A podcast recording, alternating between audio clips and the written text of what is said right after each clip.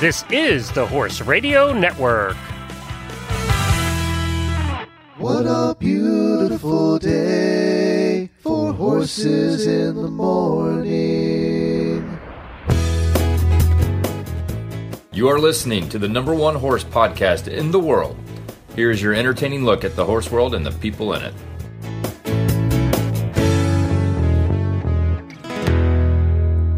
Wednesday morning, everybody. I am Glenn the Geek from Ocala, Florida. And I'm Jamie Jennings in Norman, Oklahoma, and you're listening to Horses in the Morning on the Horse Radio Network for June 5th, episode 2196. Oh my gosh, we're almost at 2200. This episode is brought to you by horselovers.com. Good morning, Horse World. Guess what day it is? Huh?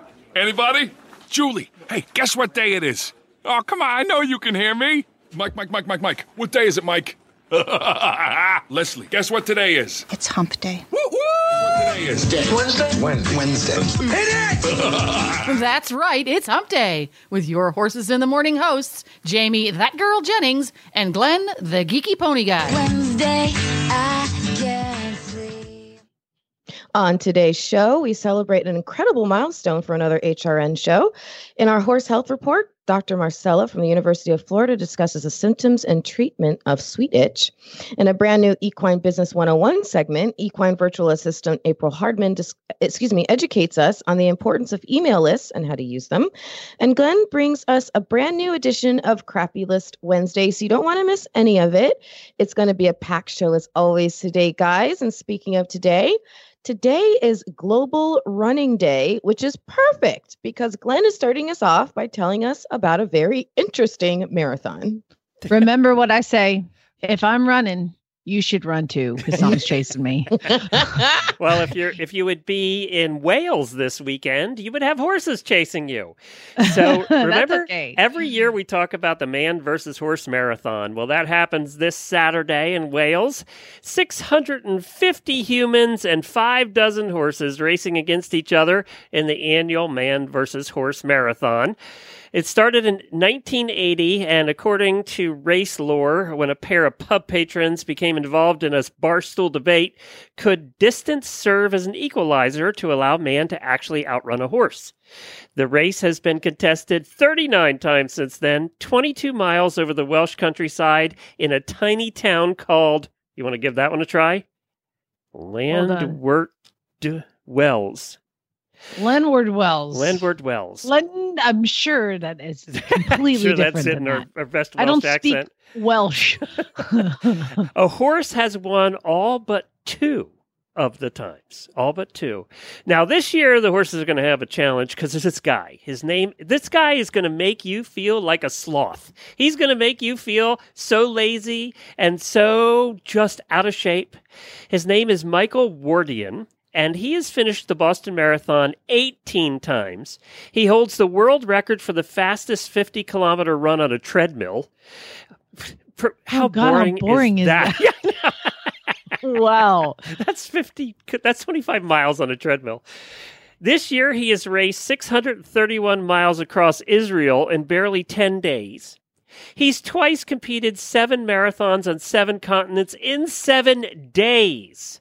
I'm so, so tired. I, just the flying to get that done. And he holds the world record for that too. This year, when he gets back to the United States, he decided to tack on three more marathons in three days, giving him yet another record the fastest completion of 10 marathons in 10 days. Oh, and the most important thing is he holds the fastest mark for running a marathon while dressed as Spider Man and also as Elvis.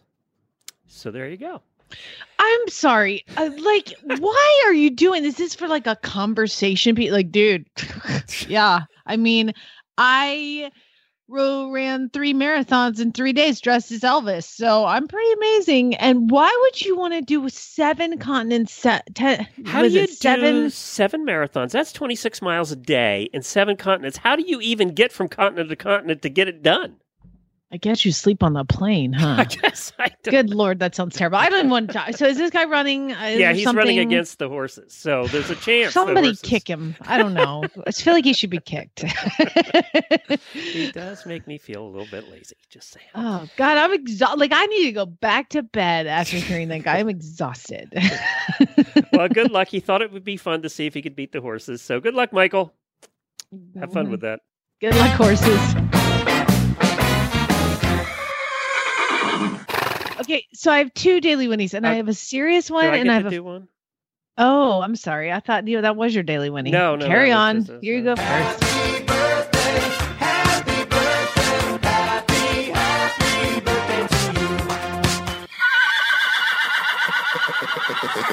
Well, uh, we have a birthday, and that's Desiree from Smooth Stride Jeans, one of your sponsors, an auditor, and also one of your sponsors over at Retired Racehorse Radio. So, happy birthday to Desiree. Also, congratulations to the Dressage Radio Show, to Reese and Philip. The Dressage Show last week turned 10 years old. It's the oldest running podcast about dressage in the world. And to give you some stats on it, they've done 500 plus episodes, over 750 guests. They've given over a thousand training tips, over 1,250 sponsor spots over the years, and they have hundreds of uh, thousands of downloads from over 70 countries. And we want to thank Kentucky Performance Products and Total Saddle Fit for be, for their support. And of course, they're the official podcast of the United States Dressage Federation. So, congratulations to those Wow. guys. Good job. Good job. Someday they'll catch up to us, maybe. You know what though? When they said, um, when I got hired for this job, it's like, what are you guys going to talk about after two weeks? Is what Chad said because we're just talking about horses. They're just talking about Dressage. dressage. 10 years. And they have over 500 episodes in 10 years. Man, there's a lot of stuff to talk about. that that's a thousand training tips in just dressage. That's crazy. Absolutely crazy. More leg. Add legs. All right. So I've, I kind of have two. Uh, one is serious and one is funny. You want the serious one first? Sure. Okay. So this email I got really meant a lot to me, and it came from Casey. And she was saying that she had listened to Friday's show when I talked about how I invited the whole entire class to Lucas's birthday party. And she just wanted to thank me because she is the parent of a child who was excluded from a birthday party. One kid like gave everybody in the whole class invitations except for him. And he's like, Why didn't I get an invitation? Because you're the bad kid and um, they turns out he got diagnosed with some ADHD issues, and now he's on medication. He's a lot better, but this they're having to change schools basically because of the stuff this kid has gone through. And I just wanted, she said, so thank you. Uh, I just wanted to write this because pe- uh, this is my favorite line. People like you give me hope and humanity. Have a wonderful week. And I'm like, oh, that's so sweet. So I wrote her back and I said, I just wanted to let you know how much this email meant to me. What an amazing thing. And I'm so sorry that your kid went through this and people suck. And uh, I'm t- I'm sorry for the situation you're in. I was like, and by the way, I invited the whole class, and guess how many came? Five. Three. Invited a class of 24 kids, and three people came. And I think it's because There's the a thousand birthday parties. Well, no, I That's mean, there's a 24 birthday parties, you know, if people all all have them. But the point is, like, we I invite the whole class and only three people came, but that's okay. Lucas has still had fun. He said it was the best party he'd ever had. We did like water balloon toss and all this. It was really, really fun. Um, and it's just I think the fact that I'm new. The parents don't know me. So poor guy, like he missed out on having a lot of kids come to the party and they missed coming out to the farm and we had a blast. We had a bounce house in my arena and water balloon tosses. There's still rubber water balloons in my arena. I keep finding. Um, so it was really fun. But I get it, Casey. I get it. So I just really wanted to thank her for That's- sending me that. that is perfect. It's going to tie into my list in a bit here. I, just out of curiosity, though, Jemmy, you've been to a million birthday parties. It seems like here lately. Are there a lot of kids, or is it just a lot of birthday parties? Both. Both, yeah. I mean, honestly, like I think Jordan's last birthday party had a he had a really good turnout. But one thing I just one little bit of advice is um, become friends with the parents on Facebook.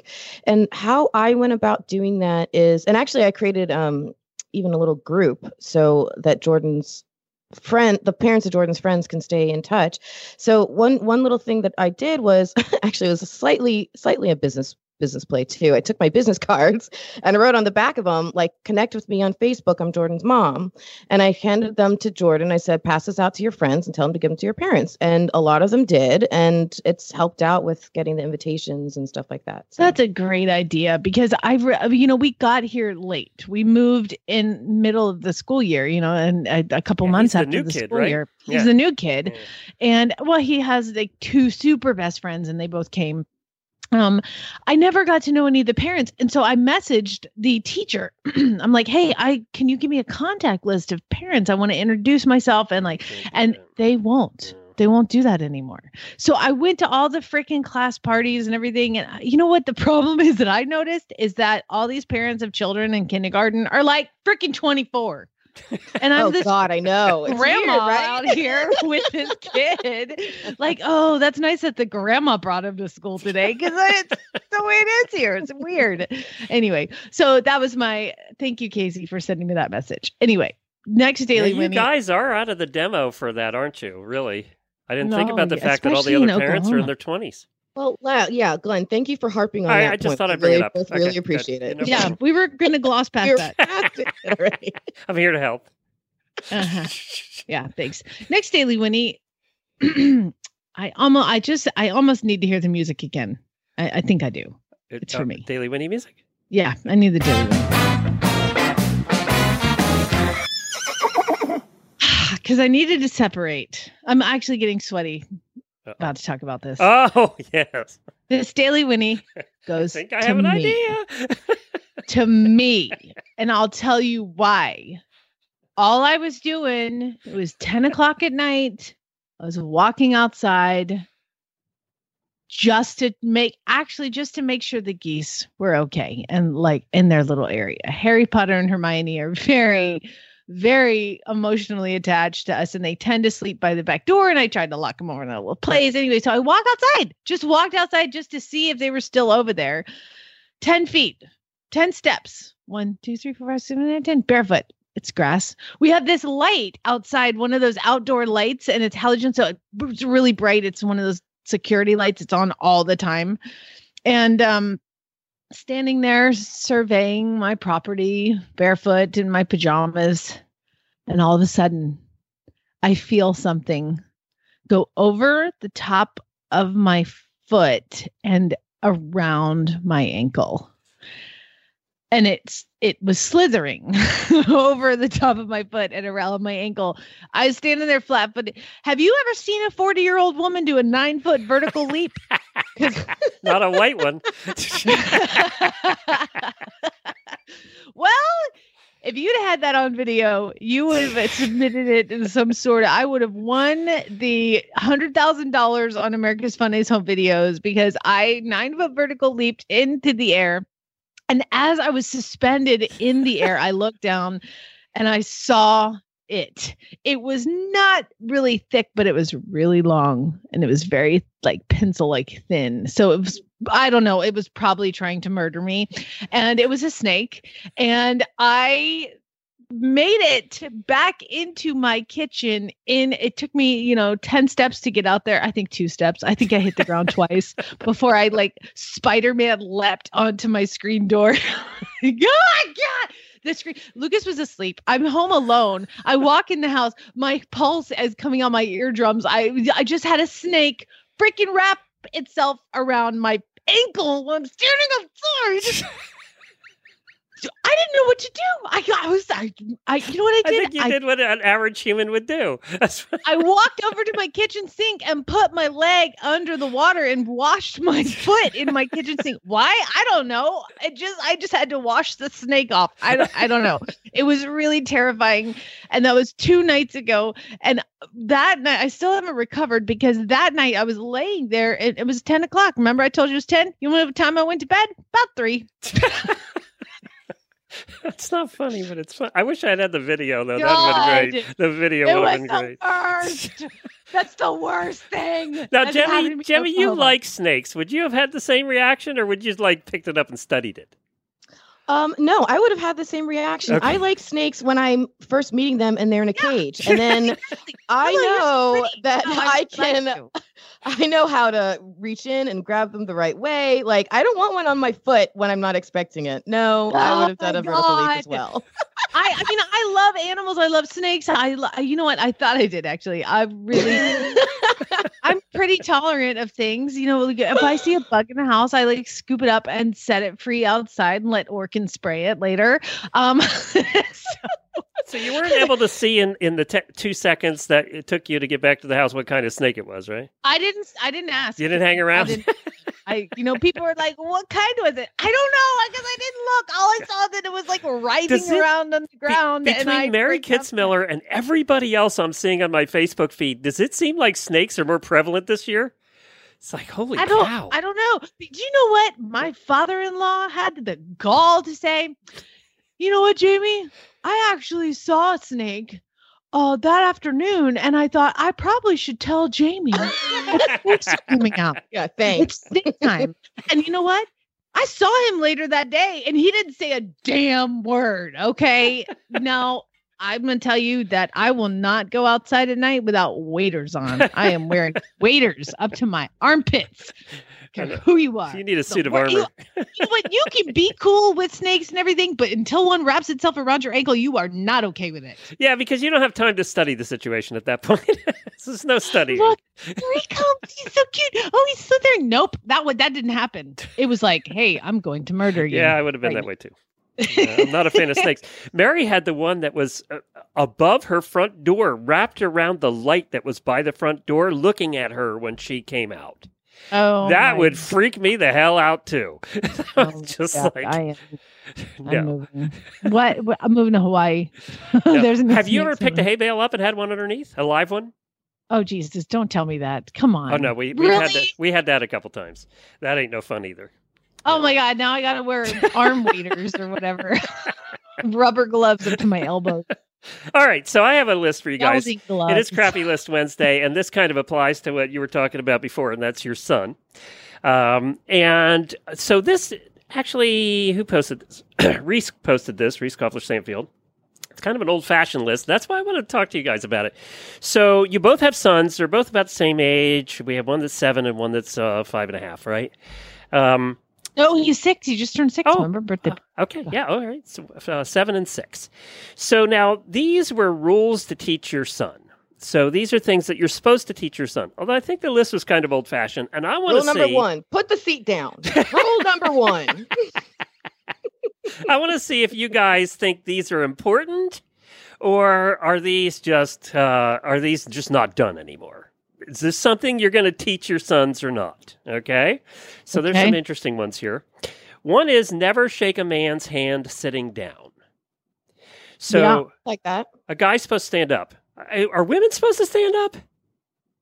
Uh, I think it's situational. I I usually always stand up. I you know I think it's situational. I think in a professional situation you should, right? yeah, Yeah. definitely. I think it depends on how bad my feet hurt. Yeah, if you're if I'm at a am I if I'm the bride at my wedding, I'm not necessarily standing up for everybody. So, but like I said, it's situational.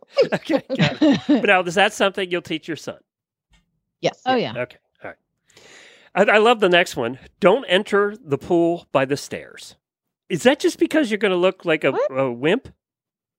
Yeah, I mean, I guess if you're gonna go in, go for it. That's You what I think. in. That's what it's saying is dive in, be a man. I don't think Chad has ever entered our pool by using the stairs, and I always do. I'm always like, you know, put my hands on top Oh, of the oh, water, like, oh my god, it's so cold. exactly. Oh, I can't. Jennifer's and he's just like kamikaze in. I think you're right. I think this is right. Okay. How about in a negotiation, never make the first offer? God, that is something to teach your kids. That is something to teach everybody. Yes. I remember my last radio gig. I had an attorney present for the negotiation, and the That was not this like, one, people. It was no, not this one.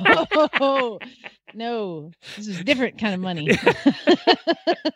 um, no, I had a lawyer sitting with me, and the program director said, "Okay, what are you guys wanting to get a year?" And I, I was instructed, "Don't." Say anything. Shut yeah, up. you know why the. I knew the attorney. He's like, "Don't say. Just be quiet." And he's like, "I'll handle it." And he goes, "You don't really expect us to answer that, do you?" the attorney said he was like, "No, of course not." All right, well, we've got this package. That's probably the first know. thing you learned in lawyer school, isn't it, Debbie? Never make the first offer. Eh, I don't remember much about lawyer school. Carry on. I Forgot you were a lawyer. Number six, or, or the next one. When entrusted with the secret, keep it. God, that's tough for little oh kids. though, isn't it? Yeah, that's a big one. who taught you that? Nobody. Nobody. Uh, this is one I didn't learn, so uh, that's a tough one. Uh, we'll just pass that one. Um, Glenn's like, hmm, should I tell people about it? Can I talk about that on the air? I'm like, you're talking about it on the air right uh, now. Too late. Like, if if I've told you, you can talk about it because I know better.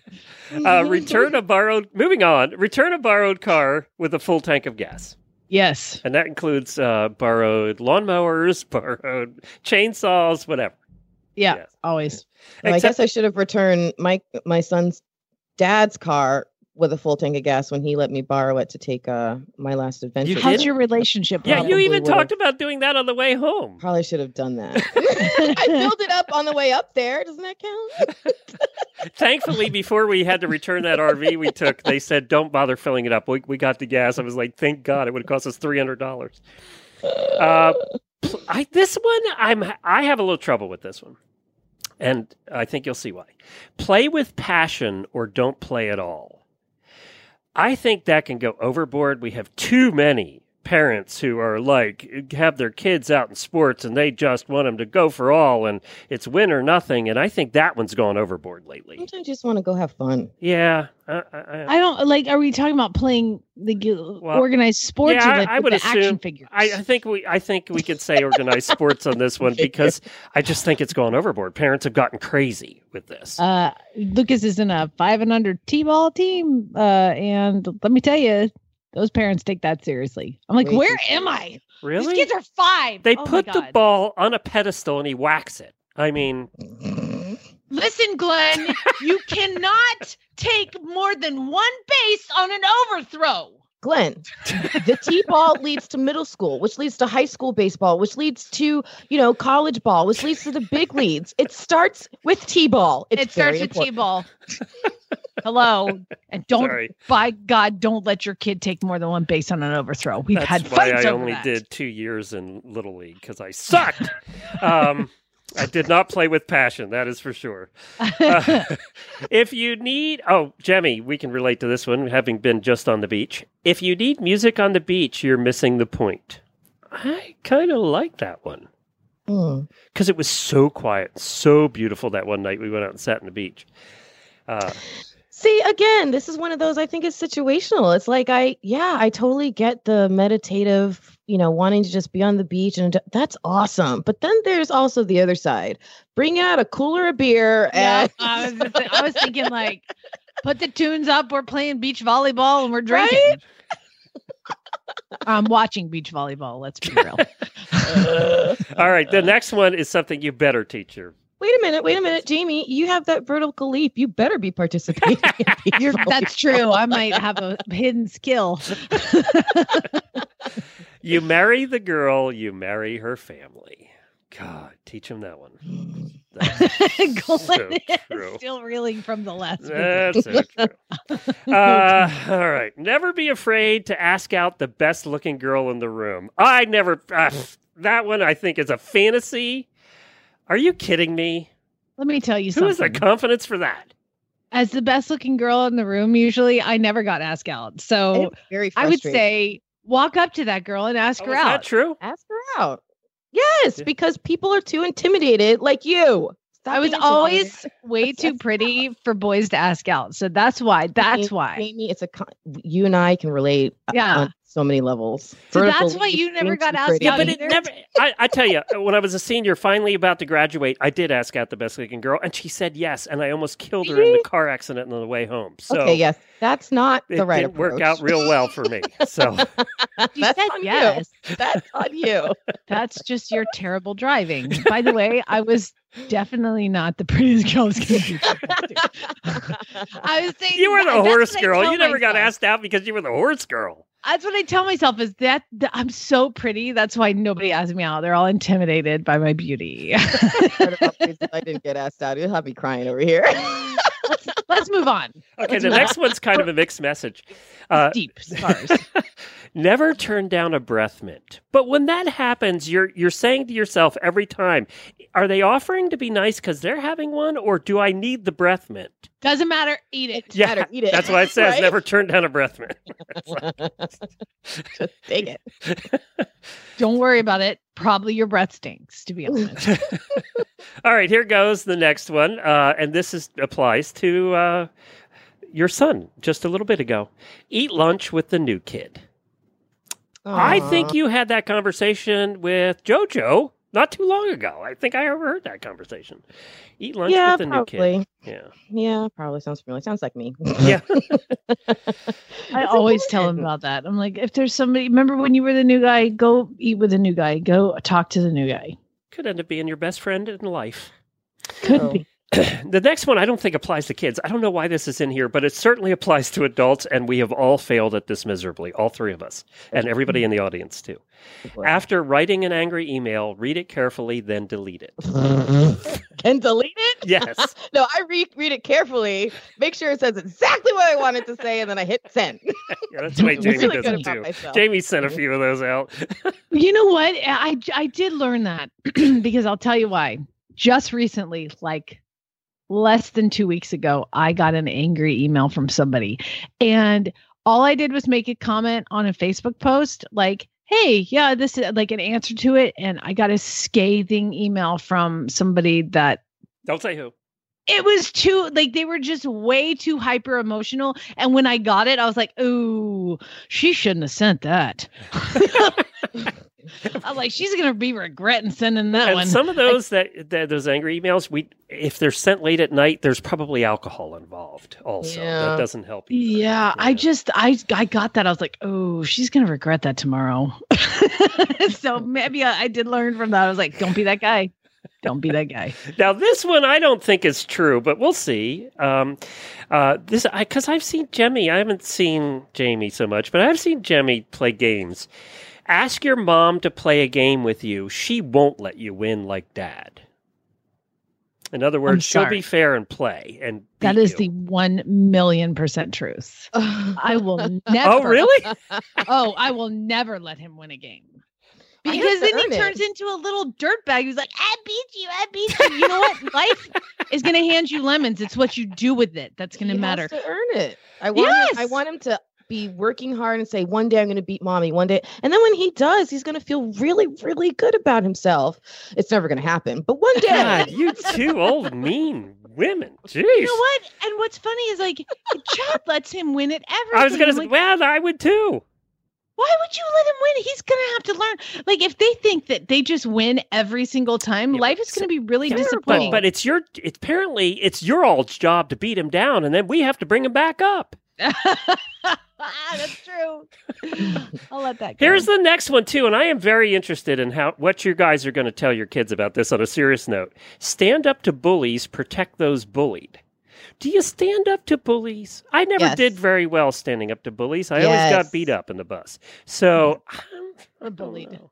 Um, Yes. So yeah, my mantra in life is speak for those who can't speak for themselves, and and the bullying goes the same way. You know what? If you get suspended because you were defending somebody, you're not going to get in trouble with me. Exactly. Exactly. I you know, when I when I grew up, I was I my brother bullied me all the time. And so I took that lesson into school and I made sure that nobody got bullied. I was always that girl who stood up, you know, put myself in between the bully and the kid. And I mean, I could tell you tons of stories. It's just always been something that's been in me. And so now, everybody, Jordan she is not thing. six foot Amazon. She is a five foot Oh. two. You're scared of me though, aren't you, Glenn? Admit Yes, it. I am, you are the perfect one to get in between. What is it, Kevin Hart? He does that segment on Oh, where somebody. Somebody, if somebody comes up to you like you're gonna fight, start stretching. right. Like, just act like up, a like- ninja. Getting act ready. like a ninja, like you're, and then start stretching, and then start acting like a ninja, and then they're they're, they're like, oh, I'm out. yeah, but the real bully, while you're stretching, punches you in the face. So there's that. I'm a roundhouse kick him when I get back up off the ground. Anyway, that's the list. I, it was very interesting to hear you guys uh, Some of the answers surprised me. Just know, Glenn, we will not let you win at Monopoly. It is not going to happen. Gonna happen. but I can play Chad. He'll let me win. Do you know Sounded that he we were playing checkers the other day and he left a triple jump open and I was thinking, should I take it? Hell yeah, I'm gonna take it. Bam, bam, bam. I mean, he's gonna You guys are cruel. Your mothers are cruel. Wow. no, mothers are teachers. That's what we do. Exactly. Exactly. Squashers of self esteem is what you you are. right now at horselovers.com, they're not going to squash your self esteem. They're going to build it up with up to 80% off WeatherBeeta products. That's right. Today is WeatherBeeta Day. They got turnout blankets. They have a lot of their uh, winter blankets that were left from the year below $100, by the way. So, so if you're look, if your horse, dis- it was a tough winter. If your horse destroyed their winter blanket last year, then you're going to want to go take a look for this year. They also have saddle pads. They have fly sheets. The They fly have- sheets with little bumblebees all over it. It's so cute. I know that one is cute. Um, they have dog blankets. So if your dog destroyed his blanket this last year, then go get a new one of that. Uh, or get a new well. dog and get him a blanket. Or that's right. Or get a new dog. But uh, that's eighty percent off of WeatherBeeta products. Have you bought anything lately, by the way? Oh God! I told you, Jennifer Oh, you sent out sheets. the twenty dollar fly sheets, and they had the belly guards, and Duke needed a new one, so I bought two. And because why would I pay shipping if I'm only going to buy one? So I bought two uh, because Jirax needed a, he needed a bigger one. Let's be honest. So I bought those two, and then I was like, well, if I'm going to pay shipping, I might as well get some more stuff. So yes, Have you I ever- did. They have an auction section on there. I'm not, I'm not even quite sure how it works. Have you ever done that? I have never done that. I, I'm I'm afraid it looks to. like you I bid. get too There's a, like an end time, and you bid just like on eBay, and it apparently whatever price it is, you get it. Yeah, I'm too competitive and I end up overpaying for things because I'm like, I will get that. I will beat you. It's like buying horses in an auction. I, I bid against myself. Like, "Uh, ma'am, you already spent the two thousand. Yeah, you're the now one you're that at should not be at the auction. You should not be at the auction. No, it's terrible. No self Yeah, discipline at all. Because I was looking on here, there's actually a men's jacket on here that would be that looks really nice, and it's only bid up to like twenty bucks. It's a roper yeah, you need that. I Oh, need to check that. out. I got to figure out how to do the auction thing.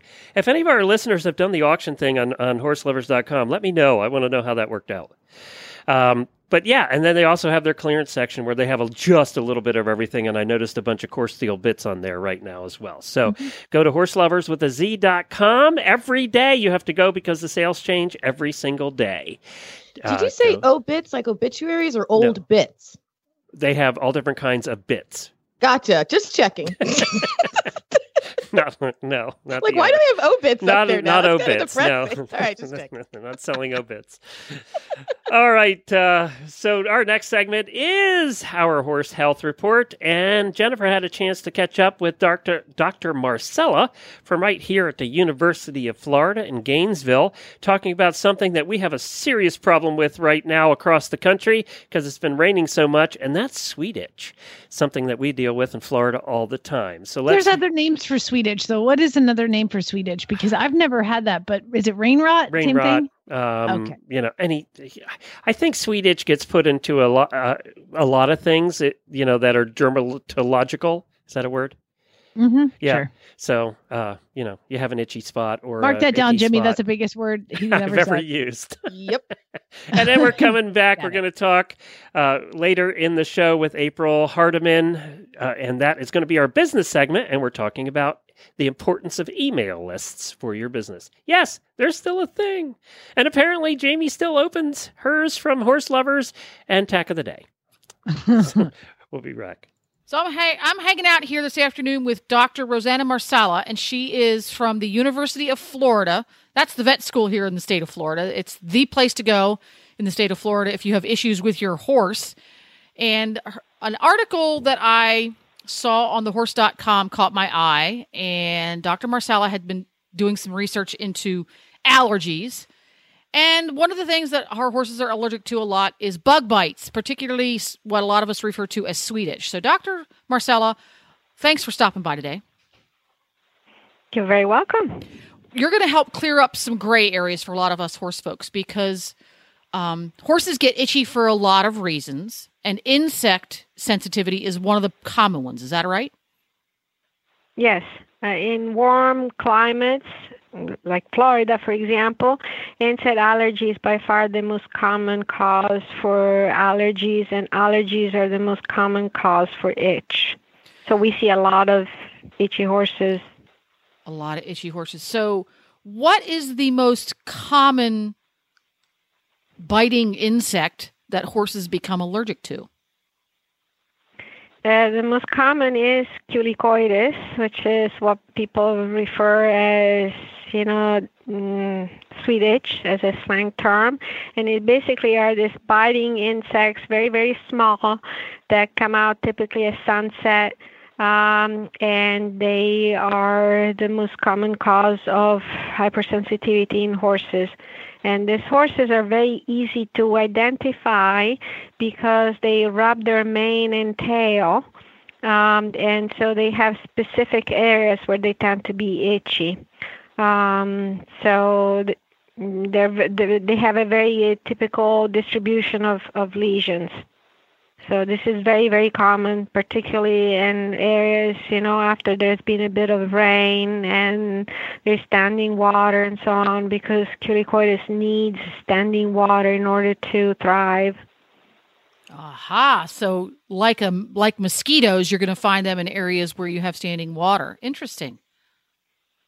Yes, so uh, no-see-ums, so the which is another term for culicoides, is a is an insect that doesn't travel long distances.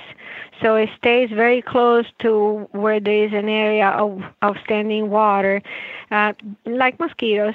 And uh, but differently from mosquitoes, it's also a poor flyer. So it doesn't fly very well against the wind. So the the typical situation for no-see-ums to thrive is an area where basically there is moisture and there is no wind, which is north central Florida, for example. You know, Yeah, in the summers you have this yeah hot muggy days and no breeze and you know high humidity and lots of rain and so no-see-ums are very very common So, when somebody has a horse that's itchy, he's been scratching his crest for several days now, but the weather has been cool. Why is it that our horses are scratching when we're not seeing any bugs? How does that work out? Well, a variety of reasons. One is that uh, the allergic reaction built against the saliva of this insect triggers a different type of reaction. One is immediate, which is called type 1, and that occurs within 15 to 20 minutes. And then there is a delayed or late phase, which can occur hours after the, the bite. Um, so typically, uh, you know, 12, 24 hours, 48 hours after the, the bite.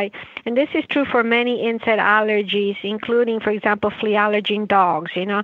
Uh, and so by the time you go and look, you don't see evidence of a bite, and you may think that your, your animal has some mental problems, but it's not the case. It's that the reaction is a delayed reaction. And then the other thing that frequently happens is that they develop secondary infections right? So that even when uh, the, the the bite is stopped, uh, then they if they have a secondary staph infection, that that's enough to keep them itchy. And that's sometimes one of the reasons for why some horses, the really bad ones, may stay symptomatic even after the weather changes because they have accumulated enough infection, which needs to be treated. So, that's going to need to be treated separately from the hypersensitivity itself. Right. So the treatment, in order to be successful, needs to identify the different triggers for itch because itch is multifactorial and additive. Rarely you're just itchy for one reason. Typically you're itchy for multiple reasons and there is a threshold. And so you need to identify as a clinician where the threshold is and what the important factors are. And most of the time, in order to be successful, uh, is necessary to address the initial trigger, which in this case, let's say, is the insect bite, and the secondary consequences to this, which is typically the bacterial infection. If you do one without the other, typically you're not successful. So let's say if I just put fly spray, but this horse already has a, a staph infection, just applying the, pli- the fly spray and preventing new bites is not enough to bring him below a threshold. Or if I just treat the infection, but I uh, I allow additional bites, that's not enough. So most of the time, it's necessary to do multiple things in order to make them uh, comfortable. So, how, as a horse owner, how am I going to recognize the difference between a horse that has hypersensitivity and he's itching versus a horse that has hypersensitivity, he's itching, but he's also got a separate infection? Is there something visually that a horse owner could see, or is that something you need to test for? Mm, There's some clues, okay? So typically, if you have scabby skin, that's a sign of infection. So when people, let's say, you start massaging the mane of your horse and you see little uh, scabs and, you know, that you can pull with your fingernails and, you know, flaky skin, dandruff looking skin, that's infection, okay? Ew. So Okay, so that's basically very, very common. You can see in the mane area, but sometimes they have it in the chest. Sometimes they have it um, on on their belly um, because they're like different species of culicoides, and different species have preferred feeding sites. Some they go on the ventral midline, so on their belly in the center, you have all those scabs in the center. Um, sometimes they go on their legs, and so they have what people refer as scratches. Um, and so, but every time you see little scabs and uh, dandruff on on the skin, it's because there is a staph infection. So that's a quick easy thing for owners to realize that it's okay there's something more to it then of course you can do tests you can do cytology but those are like visual clues So if you have flaky skin and or scabs, it's time to see your veterinarian and get serious about do, fixing the underlying vac- the underlying um, infection, because otherwise, all the fly spray in the world's not going to help. That's correct. It's, uh, they, they typically need additional help. And one thing that I guess owners can do while they're waiting to be seen is to uh, go and get some chlorhexidine spray. So I want to say, and this is important, iodine is not a good choice. I know many times people use that. It's uh, something from the past, and so. But iodine is a poor choice as an antimicrobial. Uh, it's much better to select either a benzoyl peroxide shampoo or a chlorhexidine shampoo, and that's something very easy that owners can do. Uh, matter of fact, if they own an allergic do- uh, horse, it's very good for them to have that shampoo available, and they can wet the animal, apply the shampoo directly, wait 10 minutes, and then rinse it. And that in itself is going to kill some staphylococcus and make it comfortable. So and then, wait, of course, more. mhm. if Go ahead. if someone wants to get these types of shampoo, how would one recognize it, or is that something they should get from their local veterinarian, or can you buy it over the shelf? So you you will not find them at the feed store if that's what you're asking. You can find them online. Of course, veterinarians have those, and they have uh, typically like uh, products that have a better residual activity because they're not all created the same. For example, they've done studies at the chlorhexidine, for example. Eh, You can have 10 different brands of chlorhexidine, and then some are better staying in solution uh, than others. And so typically the, the products that the veterinarians will have are like, you know, the, the ones that have been tested and so on. But others you can find on, uh, I hate to say, on the internet, you know, so you could uh, Google, you know, chlorhexidine shampoo for horses and you would have a, a variety of choices. Now, as it owner you may not know which one is the better one but at least you can get started while you're waiting to consult with your with your vet but veterinarians do carry uh, this type of antimicrobial shampoos and you will not be able to find them uh, over the counter in the average feed store So that's something. If you're a little bit unsure, at the very least, consult your veterinarian and get a brand name that you could buy over the counter. Would be a really smart solution there. Absolutely. And then the other thing that I like to say is that uh, the the pH and the uh, of uh, horses uh, skin is different from the one for human skin, and the same is true for dogs. So that is why it's important not to use a human product.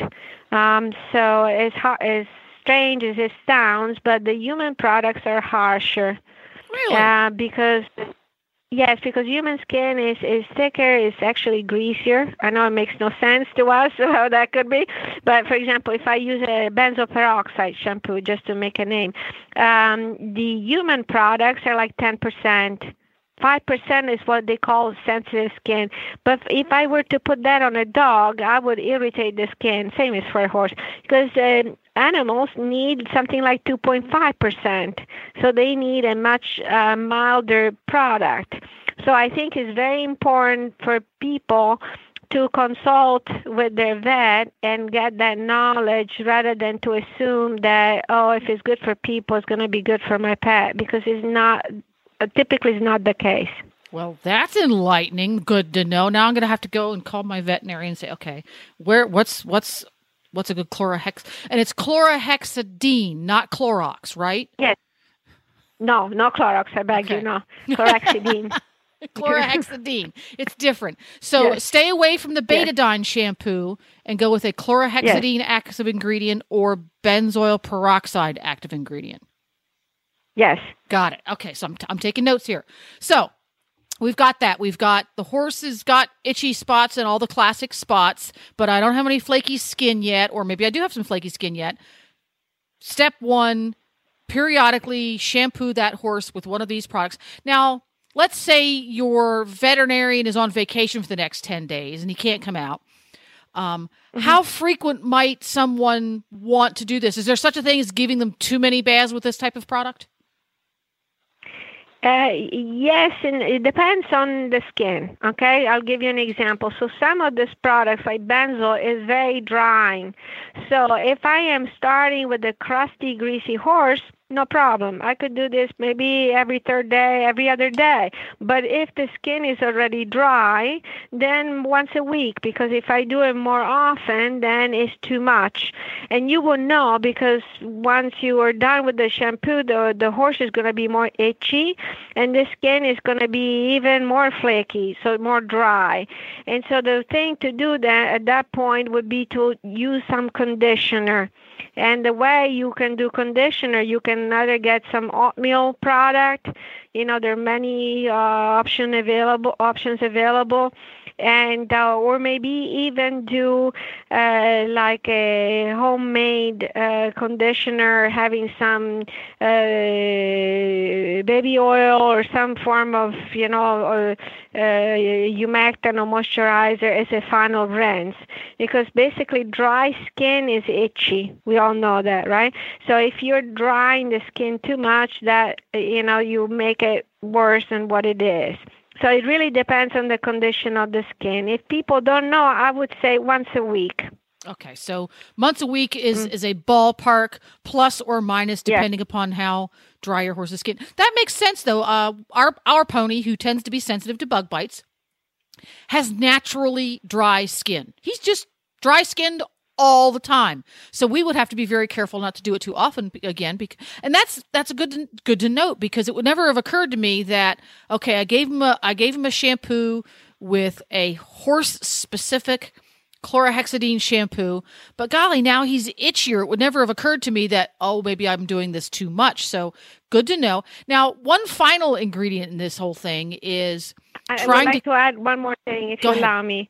So for one, for your pony, you know, to use a, a oatmeal conditioner afterwards, and then importantly, I would like to for people to know, in humans as well as in animals, allergic skin is drier than normal skin.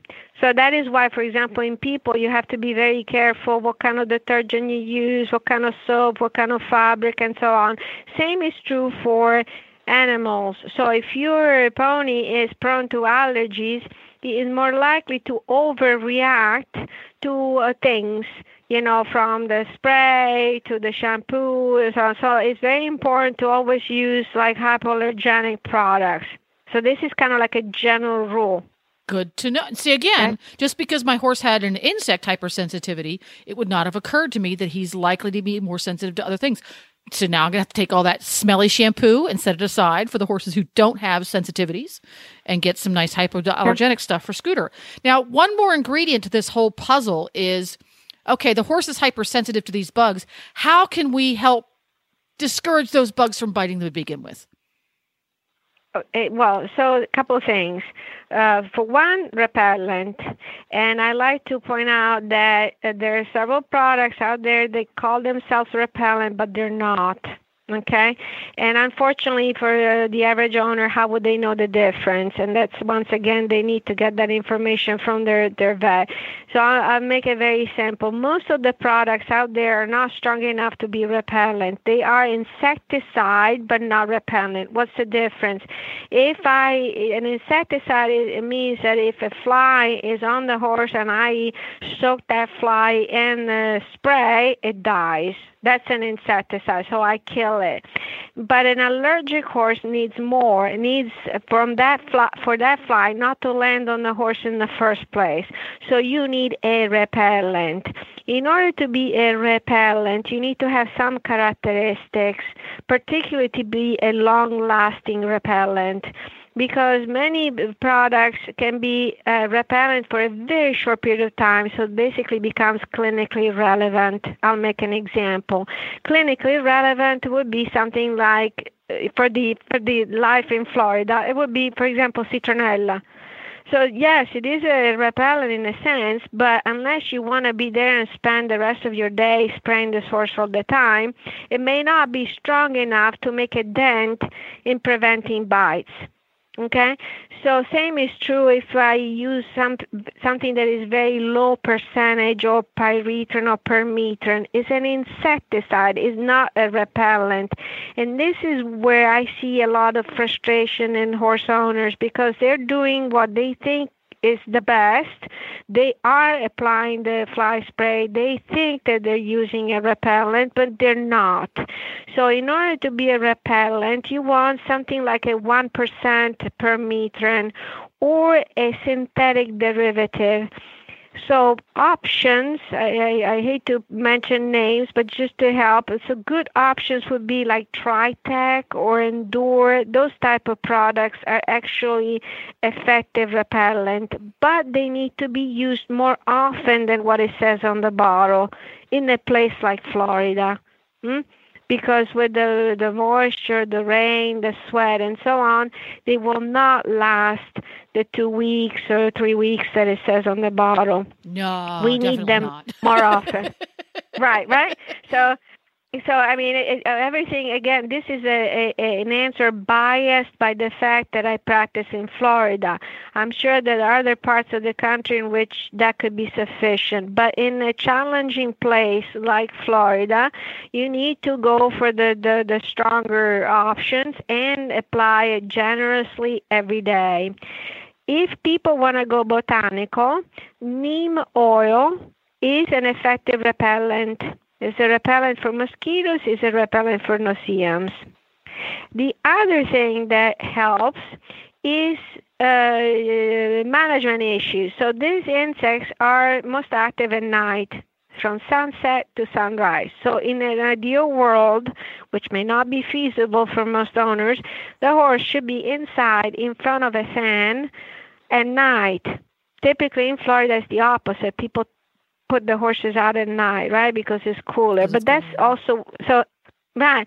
But if they do that, then that's the time that they really need to load up on the fly spray because that's the feeding time for the no-see-ums, right? So if they cannot stay inside in front of a fan, because again, no-see-um is poor flyer. So if the horse is parked in front of a fan, it's not getting the bites. Mm. Uh, so if they are not inside, then they need to be sprayed at the time that they are turned out. Um, so that's one thing. Then the allergic horse should have the paddock the farthest away from standing water. So if there are multiple options on the farm, the allergic one, the farthest away from any body of standing water. So these are like little things that can be done to minimize the bites. Well, that's that's practical and and very very useful. The I didn't know the difference. I knew there was a difference between an insecticide and a repellent, but I only knew that, that there was a difference because one re- label says one and one label says the other, and some labels say both. But apparently, you, you need to pay close attention to the repellent part. Yes, read the read the ingredients. So besides the name, because unfortunately there is not as, as strict of a control on what what can be written on the bottle, but I encourage owners to read what there is. If it's something like 0.1 uh, per, per pyrethrin, 0.1 percent per meter, and that's okay for the average horse. So it's not okay for the allergic. It's not sufficient for the allergic horse. So I think there's a difference. One thing is how to do some general control of flies, you know, and that's okay. But if you own an allergic one, uh, you need to be above and beyond that. That's true for horses, true for dogs, and so on. So it's a different level of of, of approach. And then one more suggestion that I found very helpful, and I want to say I have zero uh, stock of financial interest in any of these things that I am suggesting, but I can tell you out of my own experience, there is a machine. It's called Mosquito Magnet that people can buy online and you can put different attractants in it and uh, you can basically attract mosquitoes or no-see-ums and this and that and if you are in an area that is absolutely loaded with it i live on a river okay Oh, so my. uh, it, so okay so it's and then with the you know and then the river floods and so there is wetland and I, I let you imagine what the summer looks like so um, if you uh, have these machines and you can have the cordless ones and position them close to the area that you want to clear so that they kind of the insects will go toward the machine rather than feeding on your horses uh, then you can over time uh, decrease the amount the, the, the general burn of insects so that's one thing that I encourage people to, to consider. And then lastly, one thing that is frequently forgotten is the head. So when when we spray horses, we are good at spraying the body, right? The neck and the legs and so on, but nobody sprays the head really very much. So uh, and there are some species of no-see-ums that like to feed on the face and the ears. Matter of fact, I'm sure you've seen those allergic horses where they have all these crusty ears, and that's Yeah. no-see-um allergy as well. So I enco- I am not in support of fly masks because the fly mask basically trap the moisture, so horses sweat underneath, or if they're turned out, then it rains in the middle of the day, and then it can the skin cannot dry up, stays moist, and then they get infections on. But what I encourage people to do is to get there are several spot-ons uh, with permethrin that they can buy at this feed store and that you can apply this little pipette of concentrated permethrin uh, in the pole area behind the ears so that it doesn't drip in the front and that will repel the insects from the face and the ears. And so that's a way to kind of like uh, uh, provide uh, uh, um, protection for that area because some some species of culicoides like to target the face. Yes, we've all seen our horses standing around. We've all seen horses somewhere in the country. We're at a horse show or visiting friends or in your own backyard. The horse is standing there and he's got this little swarm of itsy bitsy tiny flea sized bugs buzzing around his head. Yes. Oh, Yes. that's irritating. Well, that's all very Yes. useful and very helpful information, Dr. Marsella. For folks who have questions and want to follow along with your research, is there a place that they can contact you? Yes, I uh, I am brave as much to give you my email address. uh, so Durham is very visual, and so I encourage people to to connect if they have specific questions that they cannot be addressed with their local vet, or for their local vet to approach me. And it's my last name M A R S E L L A at u FL, like University of Florida, dot edu. That's the best way to uh, to approach me. And if you can't remember that, because that's a lot of letters to remember while you're driving down the road or cleaning stalls and listening to this show, if you just go to the University of Florida, you'll find her. Because Yes. that's how I found her. yes, yes, University of Florida. So uh, you know, I am housed in the small animal department, but I do see horses every Monday. And so if you go under dermatology and Marsella, so I, many times people spell it with a C, but it's an S, and then you'll find me. Very So, good. I've been there for a while. Well, thank you very Okay. much, Dr. Marsella. This has been a fascinating uh, discussion, and thanks a lot for spending some time with me today. You're very welcome. Well, thank you, Jennifer, for that uh, horse health report on this Wednesday. And now we head directly into our Equine Business 101 segment. We do this once a month with April Hardiman of Dream Virtual Assistant. Hi, April. Hey, Glenn, how are you? Good. So, what part of the world are you in? You're not in Germany right now. Nope, I am in Georgia now. So visiting family while my husband's in the field. So I'm here till August. Well, So that's nice. Well, welcome, welcome to, welcome back to this Yeah. side of the pond. And we're in the same time nice. zone, which is weird. Yeah, I know. it threw me off. So now you went to the American Horse Publications Conference uh, this past weekend. How was it? It was amazing. It was my first time going. Um, it was just really cool that it was in um, Albuquerque and just getting to know all the people that I have met online and just meeting them in person finally, and um, especially like through all the social media platforms, um, and just meeting new faces. And it was just a blast. And the um, award ceremony was so much fun, and I ended up winning the Breyer horse off the table, so that was really cool. there you go. They always have uh, uh, different centerpieces on the tables, and you got a Mhm. Breyer this time. Good for you. yep. The inner kid came out. Yes. Oh yeah. It was awesome. Well, now uh, let's. T- what are we talking about today? Where how, how are we going to help people today? Uh, today we're talking about why your email lists are important and why they could be even more important than like your social media accounts. So when we do these segments, we do these uh, basically to help people who run equine businesses of any sort, whether that's a boarding stable or you have another little business where you make stuff or you're a farrier or whatever. Mhm, uh, it's it's all kinds of equine businesses, right? Yes, uh, absolutely. Okay, good, very good. And if you're, are you wearing one of those mics that's on your uh, headset? Uh, uh, yeah. Okay, Sorry, hold it away from your noise? shirt a little bit, Yeah, just because sorry. it's rubbing your shirt. Okay. All right, good. So now let our email lists. God, you know, we all thought they were going to be extinct about ten years ago, and that's Right. not true. No, absolutely not. Um, you know, because email lists are still so some people don't even know like what the email lists are important for. So like businesses are gathering this for their visitors or customers to receive information like either updates, discounts, and other details about their business, just like in a digital format. Um, because a lot of times with social media, they're always changing their algorithms um, and you have no c- control of what's going on with this um, so even like your social media campaigns or any seo efforts uh, can just pretty much be wasted on these platforms if the policies change. Um, and it's just been shown that like if you have your email list you're going to have a lot more uh, click-through rates where people are going to actually click on your emails. And then if you have any links in those emails you'll have a higher conversion rate- rate. And it's shown that like six times more likely to get a higher click-through rate if they're clicking through your emails. Is that right? Hmm. yeah it's pretty intense Yeah.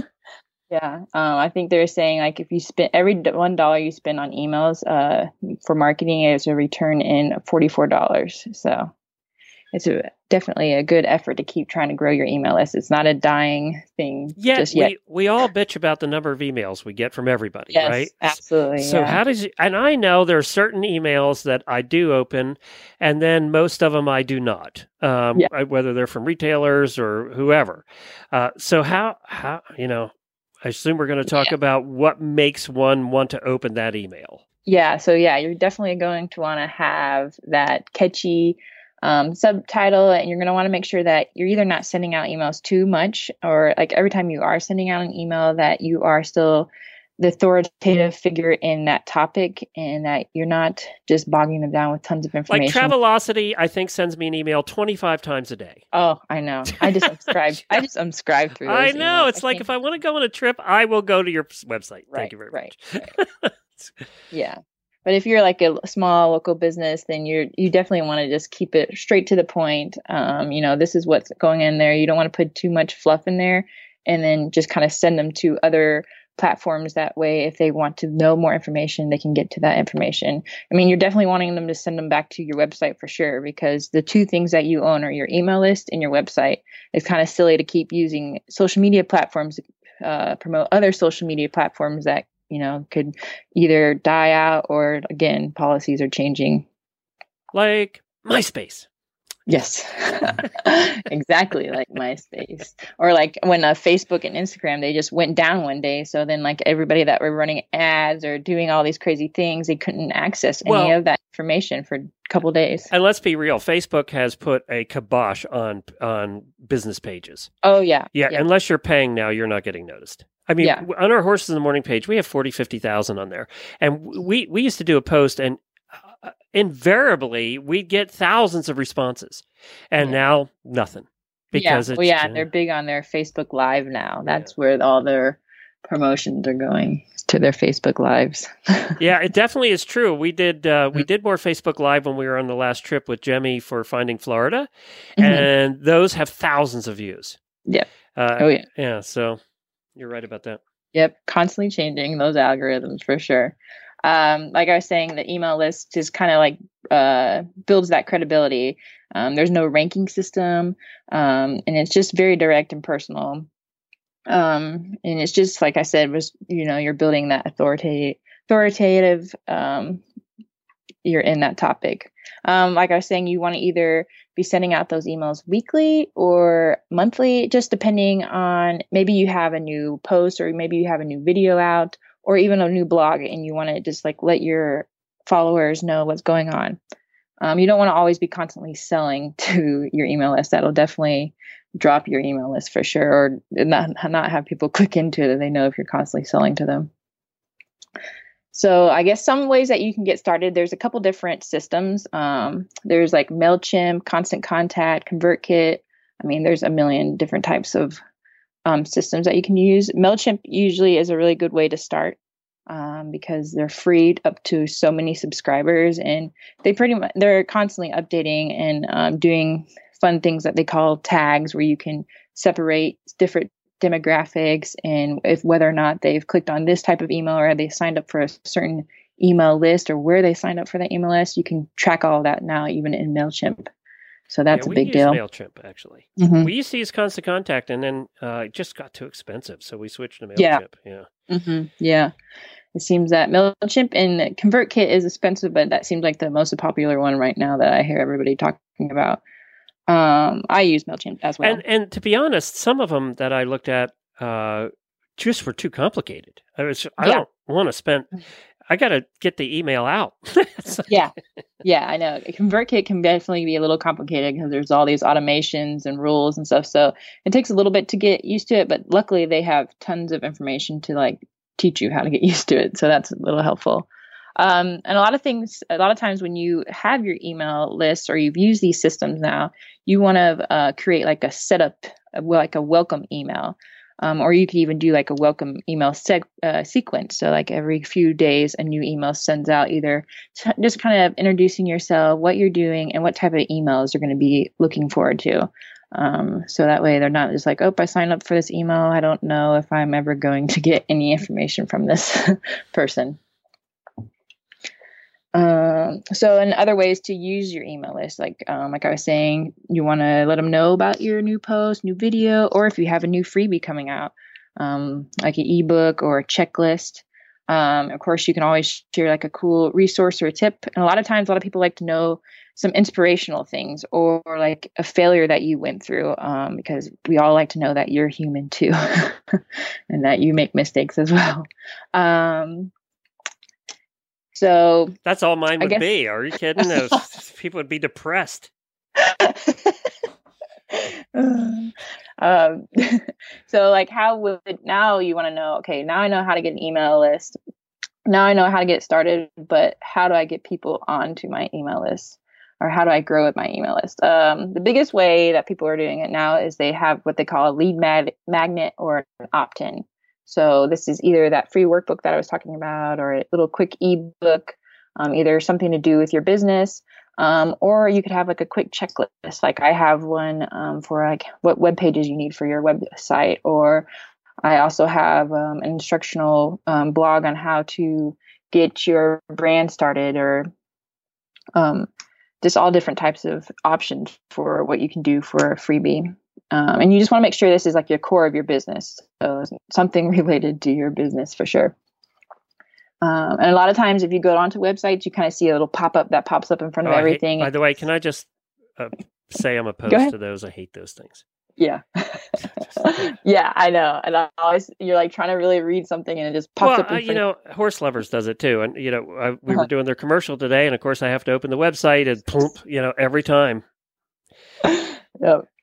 Yeah, for sure. Yeah, because they always try to give you the discount, or there's other websites I know they'll give you the discount, or they'll have the spinning wheel on the left side, and oh, now you're gonna get ten percent off on that email, do- or on your order. Put in your email, and you'll get the code. Um, but yeah, they have those little call to action buttons that pop up on your screen. Um, and a lot of them would just have uh, what is suggested is just kind of have somewhere on each of your web pages, like um, just like a little call to action button either at the bottom or something not something that pops up but just somewhere around there that kind of gets them back to there so just a couple options All right. yeah How There's often? You know, we try and we we actually don't email because we're not selling anything. So we Mhm. actually try not to email more than once a month. Mhm. Um, but if you're in if you're in a, a business, let's say you are a farrier or you're you know in any other kind of uh, horse related business, i do you have a recommendation? What do you tell your clients? um, for like a farrier i would definitely say for them to grow their email list they could either um, send like tips on how to take care of your hoof um, your horse's hoofs during in between the sessions of when you're gonna um, get their shoes done or if they're getting a trimming. Um, but it's important for them to have their email list as, as well. I mean like i said those are the two things they own is their website and their email list. It's because like there's almost like a database and it kind of even shows them who their clients are like the demographics like and where they're located. And it's giving them a lot more information just besides you know sending out emails to let them know things. It's telling them more about their target client for sure And I know, you know, I worked for a couple of the major retailers in the industry, and you know, we were, they had very sophisticated email. They had departments for it. mm-hmm. That basically, what what are the things that need to go in the subject line to catch people's attention, especially horse people? Are there key words? Or the have you seen a trend? Do they open it more if it says, uh, uh, you know, a certain thing?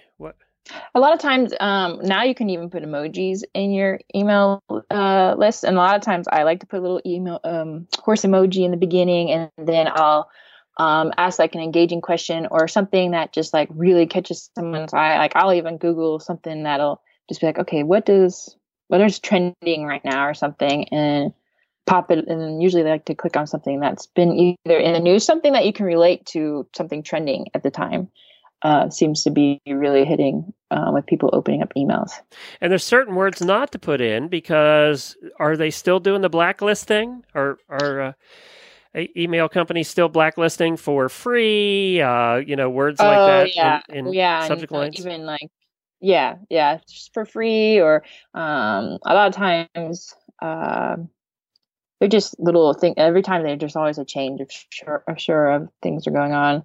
Or if you put too many ises or twos, just those smaller words, it seems like if it drags on too long, then people are like, okay, and that's not catching my eye. I'm just going to delete that or um, not even open it. Got it.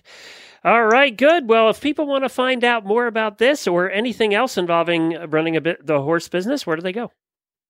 They can go to my website, uh, dreamvirtualassistant.com, and on all the social media platforms, I'm Dream Virtual Assistant as well. And you had a freebie you were doing too. Yes, I have. Um, well, the See, she practices what she preaches. Yes, yes, I did. yep, I have um, a freebie on uh, what websites or what pages you need on your website and a checklist of all that. Okay, good, cool. Very good. And so it's dreamvirtualassistant.com. Thank you so much for joining us, April. Thank you. Have a good day. Well, that's it for today's show. Actually, Jemmy and Jamie have both vacated. They both left the building. They both had kid issues to deal with today. So I am here alone, all by myself. We'll be back tomorrow. We have the driving episode. Dr. Wendy and I recorded that earlier in the week. We have lots of good stuff uh, for you, including a traditional Chinese medicine update and a look at uh, carriages and harness when you're going into the show ring. So we have a lot of things coming up on that. Get your ads into Jennifer at horseradionetwork.com for really bad ads on Friday. So get that done. And we will look forward to seeing you tomorrow morning. Don't forget that you can find all the past episodes of Horses in the Morning at horsesinthemorning.com. You can follow Horses in the Morning on Facebook, just like we talked about. And we actually do have an email list. We will not spam you very often. Matter of fact, I'm pretty bad about that. I didn't want to tell April I'm really bad about sending out emails. I got to get better at that. And you can find all the shows on our app, or Android. Just search for Horse Radio Network. We have 17 of them, and I think there's a soon to be one or two more. So thank you, everybody, for joining us. We really appreciate it. Take care. We'll talk to you tomorrow.